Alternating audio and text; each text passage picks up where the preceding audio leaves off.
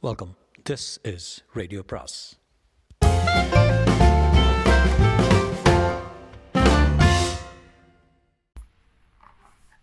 அனைவருக்கும் அன்பு வணக்கம். சு வெங்கடேசனின் வேள்பாரி பாகம் ஒன்று அத்தியாயம் பத்தொன்பது. கடிக்கணக்கும் நஞ்சு கணக்கும் அறிந்த மூத்த பிடாரனின் கணக்குகளை தவறாக்கின செத்து விழுந்த வீரர்களின் உடல்கள். பாம்புகள் முன் நகரும் என்று மட்டுமே அறிந்த பிடாரனின் அறிவை பொய்ப்பித்தது செம்மனொழி அது கோடைக்காலத்தில் முன்னகரும் மழைக்காலத்தில் பின்னகரும் நிலத்தின் வெப்பத்துக்கு ஏற்ப நகரும் இருவகை செதில்களை கொண்டது அது. எரிவிரியனையும் ஊது சுருட்டையும் நண்டு தின்னி நாகத்தையும் கண் கொண்டு பார்த்தறிந்தான் இளம்பிடாரன். இவற்றை பற்றியெல்லாம் அறிந்தபடி ஆறாம் மலையழியாரத்துக்கு அவர்கள் வந்தபோது உயிரோடு இருந்தவர்கள் இரு பிடாரர்களோடு ஒரு வீரன் மட்டுமே. இவர்கள் வந்த செய்தி நாகர்குல தலைவனுக்கு எட்டியது அழைத்து வந்து விசாரித்தான். தலைவனை கண்டதும் நெடுஞ்சான் கிடையாக விழுந்து வணங்கினர் மூவரும். பெருஞ்சேரலின் வேண்டுதலை சொன்னான் மூத்த பிடாரன். தோலை உரிப்பதற்காக பாம்பு தின்னும் மூலிகையை சேரல் குலத்தலைவனுக்கு நீங்கள் தந்துதவ வேண்டும். நாகர்குல தலைவன் மிக இளவயதுக்காரன் போல தெரிந்தான். அசட்டையான பார்வையோடு கேட்டான் ஒவ்வொரு பாம்பும் ஒவ்வொரு விதமான மூலிகையை தின்னும். நீ எந்த மூலிகையை கேட்டு வந்துள்ளாய்? மூத்த பிடாரனுக்கு இந்த கேள்வி பெரும் வியப்பை தந்தது. பாம்பு தின்னும் ஏதாவது ஒரு மூலிகையை அறிந்து வைத்திருப்பதே அரிதானது. இவர்கள் ஒவ்வொரு பாம்புக்கான மூலிகையை அறிந்து வைத்திருக்கின்றனர். எந்த மூலிகையை தின்றால் மனிதனின் மேற்தோல் உரியும்? என கேட்டான் மூத்த பிடாரன். நாங்கள் அதை தின்றதில்லை என்றான் நாகர்குல தலைவன். மூத்த பிடாரனுக்கு அடுத்து என்ன சொல்வதென்று தெரியவில்லை. பெருஞ்சேரல் சொல்லி அனுப்பி இரண்டாவது வேண்டுகோளை முன்வைக்க முடிவு செய்தான். கொண்டு வந்த கோணிப்பையிலிருந்து வெண்ணிற துணி ஒன்றை எடுத்து நாகர்குல தலைவனை நோக்கி நீட்டியபடி இந்த துகிலை புணரும் நாகங்களின் மீது போர்த்தி எடுத்து தர வேண்டும் என்றான்.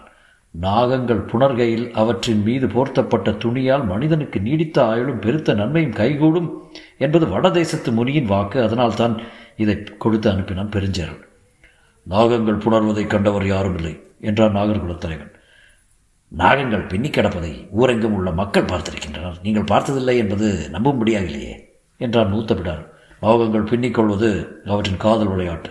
அதை எல்லோரும் பார்க்கலாம். ஆனால் நாகங்கள் புணர்வதைத்தான் யாரும் பார்க்க முடியாது. இவை இரண்டும் வெவ்வேறு வகையான செயல்கள் என்பது இப்போதுதான் மூத்த பிடாரன் கேள்விப்படுகிறான். நாகர்குல தலைவன் சொன்னான் நாகத்துக்கு காமம் பெருகும் காலங்கள் மெல்லிய நீரொன்று உடலெங்கும் ஊறி அதன் கண்களை மறைக்கத் தொடங்கும்.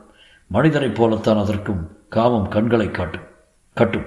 அதற்குரிய மூலியை தின்ற பிறகு நாகம் தனது மூக்கு நுனியின் வழியே அந்த நீர்த்தோலை கழற்றத் தொடங்கும். கண்களின் மேல் படர்ந்த காமத்திரையை அகற்றும். முழு உடலையும் உருவி புத்துடல் கொள்ளும். அதன் பிறகு அது எட்டு நாட்களுக்கு வெளியே வராது. எங்கு எப்படி இருக்கும் என்பதை இதுவரை யாரும் அறிந்ததில்லை. தன் இணைய இணையோடன்றி தனித்து நாகம் தோல் உரிப்பதில்லை. புத்துடல் கொண்ட கணத்திலிருந்து அது இணை சேரத் தொடங்கும். ஒவ்வொரு செதிலாலும் தன் இணையின் ஒவ்வொரு செதிலுடன் கலந்து மீளும். திருகி புரண்டு இறுகி மேல் தோல் கனிந்து முதிர்ந்த பிறகுதான் இணையை பிரிந்து வெளியேறும். தன் பழைய உடலின் வழியை இணைகூடாத ஒரே உயிரினம் அது மட்டும்தான் என சொல்லிக் கொண்டிருக்கும் போதே நாகர்குடி தலைவனுக்கு கருவிழிகளில் நீல நிற வளையம் ஒன்று பூத்து அடங்கியது. அவன் மேலும் சொன்னான் புதிய மேனி கொண்டு மட்டுமே தழுவி வாழும் காதல் வாழ்க்கை நாகத்தினுடையது. இந்த புவியில் எந்த உயிரும் இன்புற்றிராத அரிதான காதல் அது. மூத்த பிடாரும் வாய் வளர்ந்து கேட்டுக்கொண்டிருந்தான் காமத்தில் ஈடுபடும் மனிதன் நாகங்களைப் போல பின்ன ஆசைப்படுவது அதனால்தானா? என்ற எண்ணம் ஓடியது. சற்று நிதானித்தான். தனது இரண்டு வேண்டுதல்களும் பொருளற்றதாகிவிட்டன என்பதை உணர்ந்தான். அடுத்து என்ன சொல்வது என்று தெரியாமல் நின்று கொண்டிருந்தான். வேறு என்ன வேண்டும் உங்களுக்கு? நீங்கள் வணங்கும் நாகதேவதையை நாங்கள் வணங்கி விடைபெற எண்ணுகிறோம். பொழுது சரிந்து விட்டது நாளை உங்களை அழைத்து செல்ல ஏற்பாடு செய்கிறேன். இன்றிரவு குடலில் தங்குங்கள். எக்காரணம் கொண்டு குடலை விட்டு வெளியே வரக்கூடாது. சரி என்று சம்மதித்தான் மூத்த விடாரன் தனித்திருந்த குடலொன்றில் அவர்கள் தங்க வைக்கப்பட்டனர். இரவு கூடியது. மகுளி பறை இசைக்கும் ஓசை கேட்டது. இன்று நாகர்களின் விருப்ப நாள். வந்துள்ளவன் பிடாரன் என திரிந்தும் அவனிடம் கருவு காட்டியதற்கு அதுதான் காரணம். குலத்தின் வழக்கப்படி புதிய இணையர்கள் விரும்பி கூடும் நாள் இது. நாகர்குடி முழுவதும் மந்தையை சூழ்ந்து உட்கார்ந்திருந்தது. நடுவில் பெரும் வட்டத்தில் நெருப்பு மூட்டியிருந்தார்கள். குடிலுக்குள் அடைபட்டிருந்தனர் மூவரும். வீரனுக்கு எதுவும் தோன்றவில்லை. அவன் படுக்க தலை சாய்த்தான். பிடாரன்கள் இருவரும் வெளியில் என்ன நடக்கிறது என்பதை தெரிந்து கொள்ள தவியாய் தவித்தனர். இசை நோசை கூடிக்கொண்டே இருந்தது. இளம் ஆண்களும் பெண்களும் தங்களின் இணையை தேர்வு செய்ய தொடங்கினர். மூத்த பிடாரன் ஓலை வேய்ந்த குடலில் மிகவும் பக்குவமாக சிறு துளையை உருவாக்க முயன்று கொண்டிருந்தான். நாகர்கள் வேய்ந்த குடலில் ஆபத்து நிறைந்திருக்கும் என்பதை அவனால் ஊகிக்க முடிந்தது. எனவே மிகவும் கவனமாக அந்த வேலையை செய்து கொண்டிருந்தான். இளம் பெண்கள் அமர்ந்திருக்க இளம் ஆண்கள் அவர்களின் அருகில் வந்து இரு கைகளையும் பற்றி உள்ளங்கையை ஒன்றோடொன்றாக உரசினர். சாரை பாம்பின் அடிவயிறு வழவழப்பானதாக இருக்கும். நல்ல பாம்பின் அடிவயிறு சொர சொரப்பானதாக இருக்கும். அது மரம் ஏறக்கூடியதால் அந்த தன்மை வாய்ந்தது. ஆண் பெண் இருவரிலும் இந்த இரு இனங்களும் உண்டு. எதிரெதிர் தன்மை உள்ளவர்கள் கைகளை இறுகப் பற்றினர் அவ்வாறு இல்லாதவர்களின் கைகள் விலகி மறுகை பற்றின. வழவழப்பான சாரையின் அடிவயிற்றை சொர சொரப்பான உள்ளங்கைகள் சூழத் தொடங்கின. மூத்த பிடாரன் பக்குவமாக துளையிட்டு தொலைவில் நடப்பதை பார்த்து கொண்டிருந்தான். இளையபிடாரனும் அதே போல துளையிட முயன்றான். கைகளை பற்றியவர்களின் ஆட்டம் தொடங்கியது. கை புணர்ந்து ஆடும் துணங்கை கூத்து. நாகத்திடமிருந்து மனிதன் கற்ற காதற்கலை இது. சுழிவும் பின்னலுமாக நெருப்பின் தழல் போல் உடல்கள் ஒன்றின் மேல் ஒன்று படர்ந்து மேலேறின. இசை கூடியது. நாகம் படம் இருக்கை மயில் தோகையில் பல வண்ணம் சட்டென்று தோன்றி மறையும் நாகர்குல பெண்களின் முகங்கள் தழல் படர்ந்த வெளிச்சத்தில் அவ்வாறே தோன்றின. மூத்த பிடாரன் வாய் விளந்து பார்த்து கொண்டிருக்கையில் ஐயோ! என்று கத்தியபடி கீழே சரிந்தான் இளம் பிடாரன். வேகமாக வந்து அவனை தாங்கி பிடித்தான் மூத்த பிடாரன். அவனது கண்களின் ஓரம் சிறியதாக நீண்டிருந்தது. உள்ளே சென்றதன் வால் பகுதி. அதிர்ந்து போனான் மூத்த பிடாரன். கொத்தும் பாம்புகளைத்தான் இதுவரை பார்த்துள்ளான். தீண்டிய வேகத்தில் உள் நுழையும் நாகத்தை இப்பொழுதுதான் பார்க்கிறான். தாங்கி பிடித்தவன் கை நடுங்கியது. இனி அவனை கைப்பாட் காப்பாற்ற முடியாது என தெரிந்ததும் அப்படியே தரையில் படுக்க வைத்தான். நாகர்கள் வேய்ந்த ஓலையில் எல்லாம் இருக்கும் என்பதை அறியாது அவசரப்பட்டு விட்டானே என்று மூத்த பிடாரன் கவலை கொண்டான். அதன் பிறகு துளையில் எட்டி பார்க்க மனம் வரவில்லை. இசை கேட்டுக்கொண்டே இருந்தது. நாகங்களுக்கு நெருப்பு ஆகாது. இவர்கள் ஏன் நெருப்பை மூட்டி ஆடுகின்றனர் என்பதை அறிய வேண்டும் என ஆவல் இருந்தது. ஆனால் கண்ணுக்குள் நுழைந்ததை பார்த்த பிறகு எல்லாம் அடிந்து விட்டன மறுநாள் காலை நாகர்குடி இளைஞன் ஒருவன் வந்து இருவரையும் நாகதேவதையின் இருப்பிடத்துக்கு அழைத்துச் சென்றான். செல்லும்போது வீரன் கேட்டான் இளையபடாரன் ஏன் இன்னும் தூங்கிக் கொண்டிருக்கிறான்? எழுந்திருக்க முடியாததால் என்றான் மூத்த பிடாரன் நாகதேவதையின் இருப்பிடத்தை அடைந்தனர். மர அடிவாரத்தில் சிறு சிறு கற்களும் பாம்பு உரித்த தோலொன்றும் இருந்தன. நாகங்களை படம் எடுக்கச் செய்து அவற்றின் தலையில் சிறுகள் வைத்து அழைத்து வருவாள் குலத்தின் முதுமகள் என கேள்விப்பட்டுள்ளான் பிடாரன். அங்கிருக்கும் கற்கள் எல்லாம் தலைமுறை தலைமுறையாக அவ்வாறு கொண்டு வரப்பட்ட கற்களாக இருக்கும் என்று குவித்தான் மூத்து பிடாரன். ஆனால் பாம்பு கழற்றி அந்த தோலை வைத்து ஏன் வணங்குகின்றனர்? அதன் காரணம் என்ன? என்று கேட்டான். அழைத்து வந்த நாகர்குடி வீரன் சொன்னான் அது வெண்சாரை சுழற்றிய கழற்றிய தோல். இரண்டு நாட்களில் அடைந்திராத பேரதிர்ச்சியை மூத்த பிடாரன் இப்போது அடைந்தான் வெண்சாரையை பார்ப்பது தெய்வத்தை பார்ப்பதற்கு சமம் என்பார்கள். நீங்கள் பார்த்திருக்கிறீர்களா? எங்கள் முன்னோர்கள் பார்த்திருக்கிறார்கள் என்று மட்டும் சொன்னான் அவன். சேரலின் அவையில் நடந்தவற்றை விளக்கினான் மூத்த பிடார் வரும்போது நாகவீரன் எங்களை கீழ்மலையின் அடிவாரம் வரை அழைத்து வந்தான். உயிரிழப்பு இன்றி இருவரும் வந்து சேர்ந்தோம். நாம் கேட்ட இரண்டையும் அவர்கள் கொடுக்காமல் கவனமாக பேசி உங்களை திருப்பி அனுப்பியுள்ளார் என்றான் சேரன். கவனம் பேச்சிலிருந்து என்ன செய்ய? செயலில் வேண்டும் என்றான் மூத்த பிடார். அவன் சொல்வது அவையோருக்கு புரியவில்லை. நாகம் என்றுமே மனிதன் எதிரிதான். அதனிடம் இறந்து பயன் எதுவுமில்லை அதை அழித்தால் மட்டுமே மனிதன் பயனடைவான். நாகர்கள் அதனிடம் கூடிய அழிவு சக்திகள் அவர்களை கூண்டோடு அழித்தாக வேண்டும். என்கிறீர்கள். அவர்கள் இறங்கி வர முடிவெடுத்தால் ஒரே நாளில் சேரர் குலம் அழிந்து போகும். அந்த கணம் பெருஞ்சேரலின் உடல் நடுங்கி அடங்கியது. என்ன உளறுகிறாய்?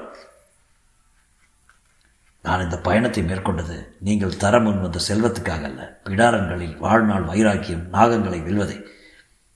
கரும் பருந்தின் நாங்கள் அளித்துள்ள வாக்கும் அதுதான் நாகர்களின் ஆற்றலை அறியவே இருக்கும் மறைகிறேன் என்னை யாரென அவர்களால் கண்டறிய முடியவில்லை.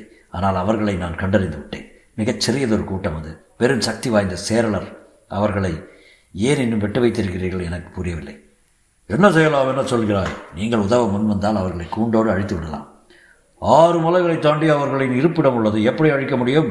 இந்த திசையில் போனால்தான் ஆறு மலைகளை தாண்ட முடியும். நாட்டின் வட எல்லையில் கடலோடு இணைந்து மலைமுகடு ஒன்று உள்ளது அல்லவா?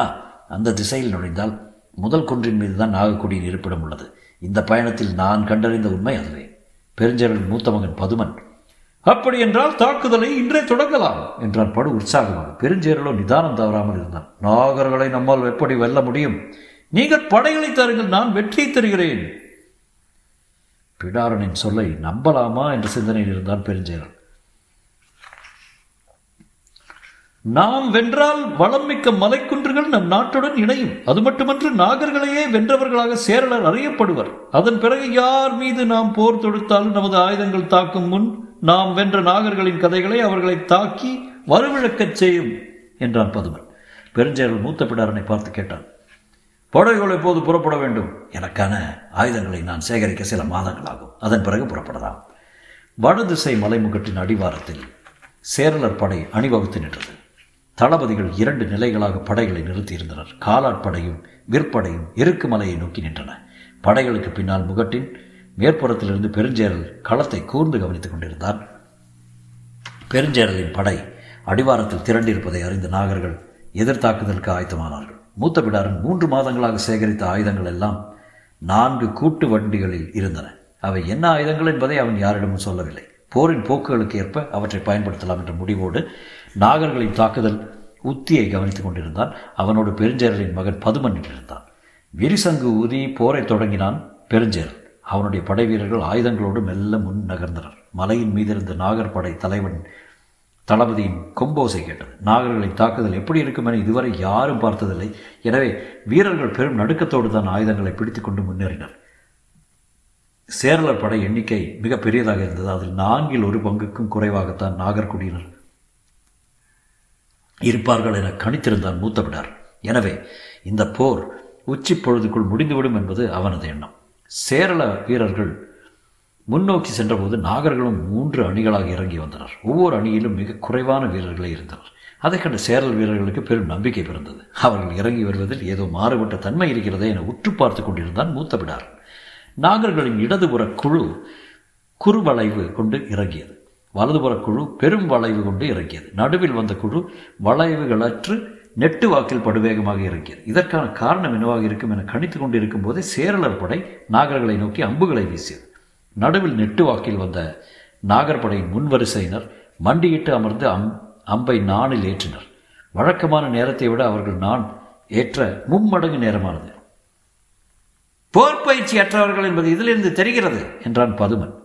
நாகர்கள் தொடுத்த நாணிலிருந்து அம்புகள் பறந்து வரும்போதுதான் அம்போடு சேர்ந்து மற்றொன்று நெளிந்து கொண்டு வருவது தெரிந்தது. காண நேரத்துக்குள் சேரலர் படைக்கு அதிக அலங்கியது. அம்போடு வந்து இறங்கிய சாரைகள் நான்கு புறங்களிலும் விழுந்து நகர படை வீரர்கள் திசையெங்கும் தெரித்து ஓடினர். நாகர்களின் இந்த தாக்குதலை எதிர்பார்த்திருந்தான் மூத்தவிடார் முதலிலேயே சொன்னால் பரவாயில்லை. படைவீரன் ஒருவன் கூட களத்தில் நிற்க மாட்டான். அதனால் தான் சொல்லவில்லை என்று பதுமனிடம் கூறினான்.